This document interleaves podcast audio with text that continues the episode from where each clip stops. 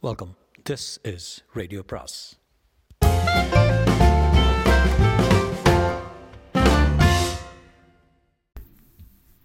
அனைவருக்கும் அன்பு வணக்கம். சுஜாதாவின் என் இனிய இயந்திரா பாகம் மூன்று. ஜீனோ மேசை விளக்கை தன்பால் பொருத்தி கொண்டு கொட்டாவி விட்டது நிலாவுக்கு ஆச்சரியமாக இருந்தது. அவள் மனத்தை படித்தது போல ஜீனோ கொட்டாய் விடுவது என்னுடைய மேம்போக்கான செயல்கள் ஒன்று. நிஜ நாய் போல இருக்க வேண்டும் என்று என் கம்பெனிக்காரர்கள் கற்றுத்தந்த அசிங்கம். நிலா இந்த நாய் பேசுவது ஒரு மாதிரி இருக்கு? என்றாள். ரவி சிரித்து அங்கங்கே. பெசகும் அங்கங்கே. ஆனால் படிப்பது நான் பல பாஷைய. ஜீனோ ரவி புத்தகத்தை உன் நிழல் மறைக்குது என்றது. ரவி எனக்கு கவலையாக இருக்குது நீங்கள் வந்ததுலேருந்து எத்தனை சிக்கம் இன்னும் சிவி வரலையே. ராத்திரி கம்ப்யூட்டர் அறைக்கு செல்வது முட்டாள்தனம் என்றது ஜீனோ. ஏ சுமார் ஜீனோ. உங்கள் கணவர் வந்துடுவார் கவலைப்படாதீங்க. பிடிவாதமாக அவர் தானே என்னை வெளியேற்றணும்னு.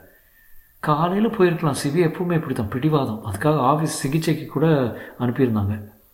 டெலிவிஷன் மூடி விட்டார்கள் ராத்திரியின் ஆரஞ்சு விளக்கு வெளிச்சம் தெரிய நிலாவுக்கு தூக்கம் வந்தது. நீங்கள் தூங்குங்கள் நான் பார்த்துக்கொள்கிறேன். யாராவது வந்தால் வாவ் அல்லது வாழ் என்று குறைக்கிறேன். ஓகே ரவி. நீயும் சோஃபாவில் படுத்து தூங்கிவிடு.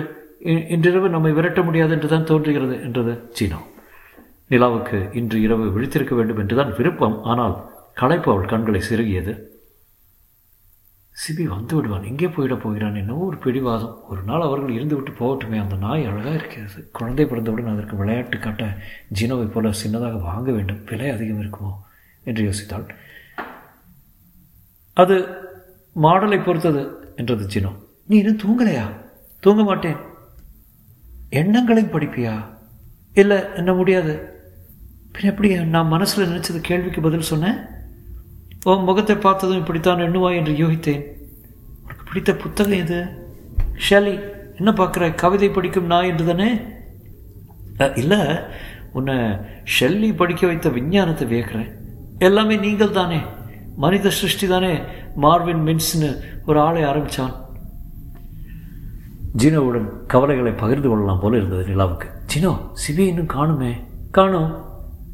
அவர் ஆஃபீஸுக்கு போய் பார்த்துட்டு வரட்டுமா? நீ வீட்டை பார்த்துக்கிறியா? சரியாக விடுந்ததும் போகலாம் என்று தோன்றுகிறது.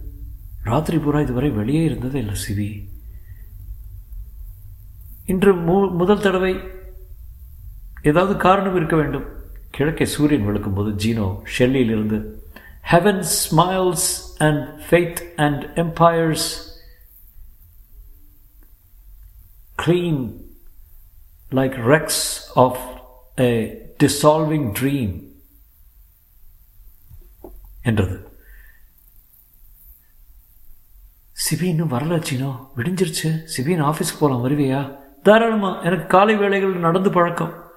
காலையில் ஒரு கண்ணாடி துல்லியம் இருந்தது. முனிசிபல் ராட்சச இயந்திரங்கள் மெதுவாக நீர்த்திரையால் சாலைகளை வருடி கொண்டிருக்க கதிரவனின் முதல் கதிர்களில் இலவசமாக வானவில் கிடைத்தது. காற்றில் குளிர் குறைந்திருந்தது. ஜீனோ விசுக் விசுக் என்று பின்பக்கத்தை ஆட்டி காட்டிக்கொண்டு கூட வந்தது. சிரிப்பாக இருந்தது.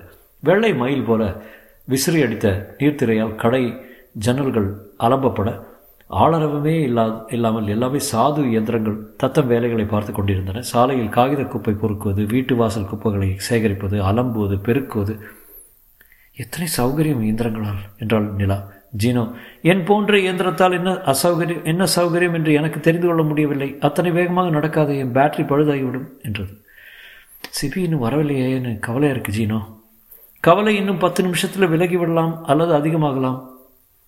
ஸ்டாட்டிக் நீக்கும் மிதியடிகளை மிதித்து கொண்டு லாமினேட் காற்றோட்டத்தில் லாமினர் காற்றோட்டத்தில் குளித்து இருவரும் கம்ப்யூட்டர் சென்டரின் ரிசப்ஷனுக்கு செல்ல அங்கே காவலாளி இப்போது அலுவலகத்தில் யாரும் இல்லை பத்து மணிக்கு வாங்க என்றான் சிபியை சந்திக்க வந்திருக்கேன். அவர் இங்கே தான் வேலை செய்கிறாரு என்ன பெயர்? சொன்னேன் சிபி. என்? One one three four three அவன் டெர்மினல் அருகில் உட்கார்ந்து மெல்ல one one three four three என்ற விரல்களால் தட்டி கா காத்திருந்தான். நான் எல்லாம் உள்ளே அனுமதி கிடையாது. நான் நான் இல்லை என்றது சீனோ. காவலாளி வேந்து பேசியது யார்? என்றான். டெர்மினல் பீப் பீப் என்று சப்தம் கேட்க காவலாளி அதன் பச்சை திரையில் கவனம் செலுத்தினார். திரையில் எழுத்துக்கள் இங்கிருந்து நிலாவுக்கு தெரிந்தன. அனுமதி இல்லை என்றான். ஏன்? நீங்கள் கொடுத்த நம்பர் தப்பு. அந்த எண்ணில் இந்த அலுவலகத்தில் யாரும் இல்லை. நான் நான் இதே நம்பரில் எத்தனை முறை வந்திருக்கேன்? இருக்கலாம். இன்று நீங்கள் கொடுத்த நம்பர் தப்புங்கிறது கம்ப்யூட்டர். மாறி இருக்கிறதா நம்பரு? சிபிங்கிற பேரில் பாருங்களேன். நேரமாகும். காத்திருக்கேன். அதை விட வேற என்ன வேலை சிபிஎன் கணவன். அண்ணே இங்கே ஏதாவது புஸ்தகம் இருக்குமா? என்றது ஜினோ.